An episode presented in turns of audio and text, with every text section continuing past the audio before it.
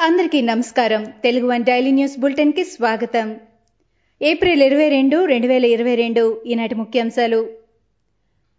కోనసీమ జిల్లా అమలాపురం పరిధిలోకి కిమ్స్ మెడికల్ కాలేజ్లో ఫుడ్ పాయిజన్ జరిగింది. కాలేజీకి అనుబంధంగా ఉన్న నర్సింగ్ కళాశాల హాస్టల్లో గురువారం మధ్యాహ్నం భోజనం చేసిన యాభై మంది నర్సింగ్ విద్యార్థినులు అస్వస్థకు గురయ్యారు. బీఎస్సీ రెండో సంవత్సరం చదువుతున్న విద్యార్థినులు చేసిన భోజనం విషపూరితమైనట్లు గుర్తించారు. ఈ ఘటనపై కాలేజీ యాజమాన్యం అంతర్గత విచారణకు ఆదేశించింది. తూర్పుగోదావరి జిల్లా బిక్కవోలు మండలం బలభద్రపురంలో గ్రాసిం పరిశ్రమ కాస్టిక్ సోడా యూనిట్ను సీఎం జగన్ గురువారం ప్రారంభించారు. ఈ యూనిట్ ద్వారా పదమూడు వందల మందికి ప్రత్యక్షంగా ఉపాధి లభిస్తుందని జగన్ అన్నారు.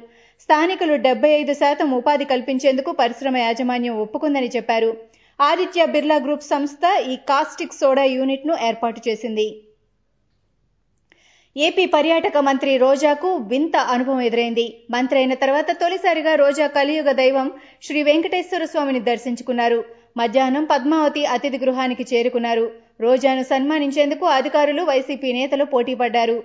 ఈ సమయంలో ఒక వ్యక్తి రోజా ఫోన్ కొట్టేసి కార్ ఎక్కి వెళ్ళిపోయాడు కార్ నెంబర్ ఆధారంగా పోలీసులు ఆ వ్యక్తిని గుర్తించి రోజా ఫోన్ తీసుకొని రోజాకు అప్పగించారు. ఏపీ ఇంటెలిజెన్స్ మాజీ చీఫ్ ఏబీ వెంకటేశ్వరరావును రెండేళ్ళకు పైగా సస్పెన్షన్లో ఉంచడంపై రాష్ట్ర సర్కార్కు సుప్రీంకోర్టు నిలదీసింది. ఏబీవీపై సస్పెన్షన్ ఎంతకాలం కొనసాగిస్తారంటూ ప్రశ్నించింది. రెండేళ్ళకు మించి సస్పెన్షన్ చేయకూడదన్న నిబంధనను పరిశీలించాలని ధర్మాసనం ఏపీ ప్రభుత్వానికి సూచించింది. కేంద్ర ప్రభుత్వానికి తగిన నిర్దేశాలు కోరామన్న ప్రభుత్వ న్యాయవాది మాటలపై సుప్రీం ధర్మాసనం అసహనం వ్యక్తం చేసింది. గురుకులాల్లో విద్యార్థులు పడుతున్న ఇబ్బందులను ప్రస్తావిస్తూ బీజేపీ నేత విజయశాంతి తెలంగాణ ప్రభుత్వంపై నిప్పులు చెరిగారు. దేశ భవిష్యత్ అయిన విద్యార్థుల జీవితాలతో కేసీఆర్ సర్కార్ ఆడుతోందని ఫైర్ అయ్యారు. గురుకులాల్లోని విద్యార్థులు బయటకు చెప్పుకోలేని ఇబ్బందులు పడుతున్నారని విజయశాంతి ఆవేదన వ్యక్తం చేశారు. గురుకుల విద్యార్థుల భద్రత చాలా చోట్ల గాల్లో దీపంలా మారిందని అన్నారు.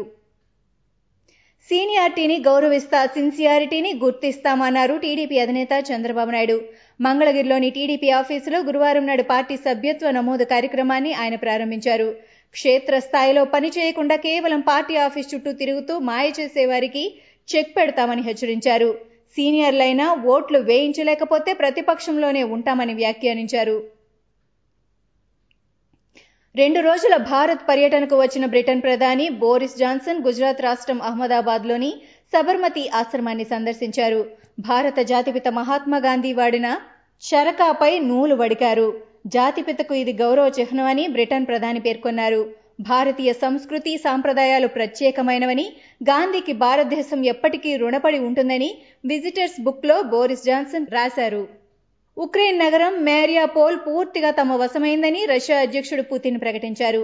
మేరియోపోల్కు విజయవంతంగా విముక్తి కలిగించామని పుతిన్ వ్యాఖ్యానించినట్టు ఓ వార్తా సంస్థ ప్రకటించింది. మేరియోపోల్ విమోచన కోసం చేపట్టిన సైనిక చర్య పూర్తి చేసిన సైనికులను పుతిన్ అభినందించారు. అజోస్తల్ స్టీల్ ప్లాంట్పై దాడికి బదులు దాన్ని ముట్టడించాలని తమ సైన్యానికి పుతిన్ సూచించారు. దేశంలో కోవిడ్ కేసులు పెరుగుతున్న నేపథ్యంలో తెలంగాణ ప్రభుత్వం మళ్ళీ కోవిడ్ నిబంధనలు విధించింది. ముందు జాగ్రత్త చర్యగా మాస్క్ను ప్రతి ఒక్కరూ తప్పనిసరిగా ధరించాలని లేకపోతే వెయ్యి రూపాయల జరిమానా చెల్లించాలనే నిబంధన తీసుకొచ్చింది. ఫంక్షన్లు ప్రయాణాల్లో జాగ్రత్తలు తప్పనిసరిని రాష్ట్ర ఆరోగ్య శాఖ డైరెక్టర్ శ్రీనివాస్ సూచించారు. అయితే తెలంగాణలో ఫోర్త్ వేవ్కు అవకాశం లేదని అన్నారు.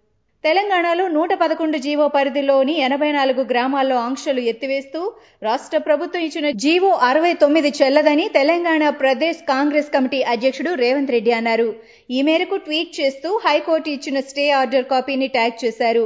తదుపరి ఆదేశాలు ఇచ్చే వరకు నూట పదకొండు జీవోపై ఎలాంటి చర్యలు తీసుకోవద్దంటూ రెండు వేల పదిహేడు జూలై పదహారున హైకోర్టు స్టే విధించిందన్నారు రేవంత్ రెడ్డి.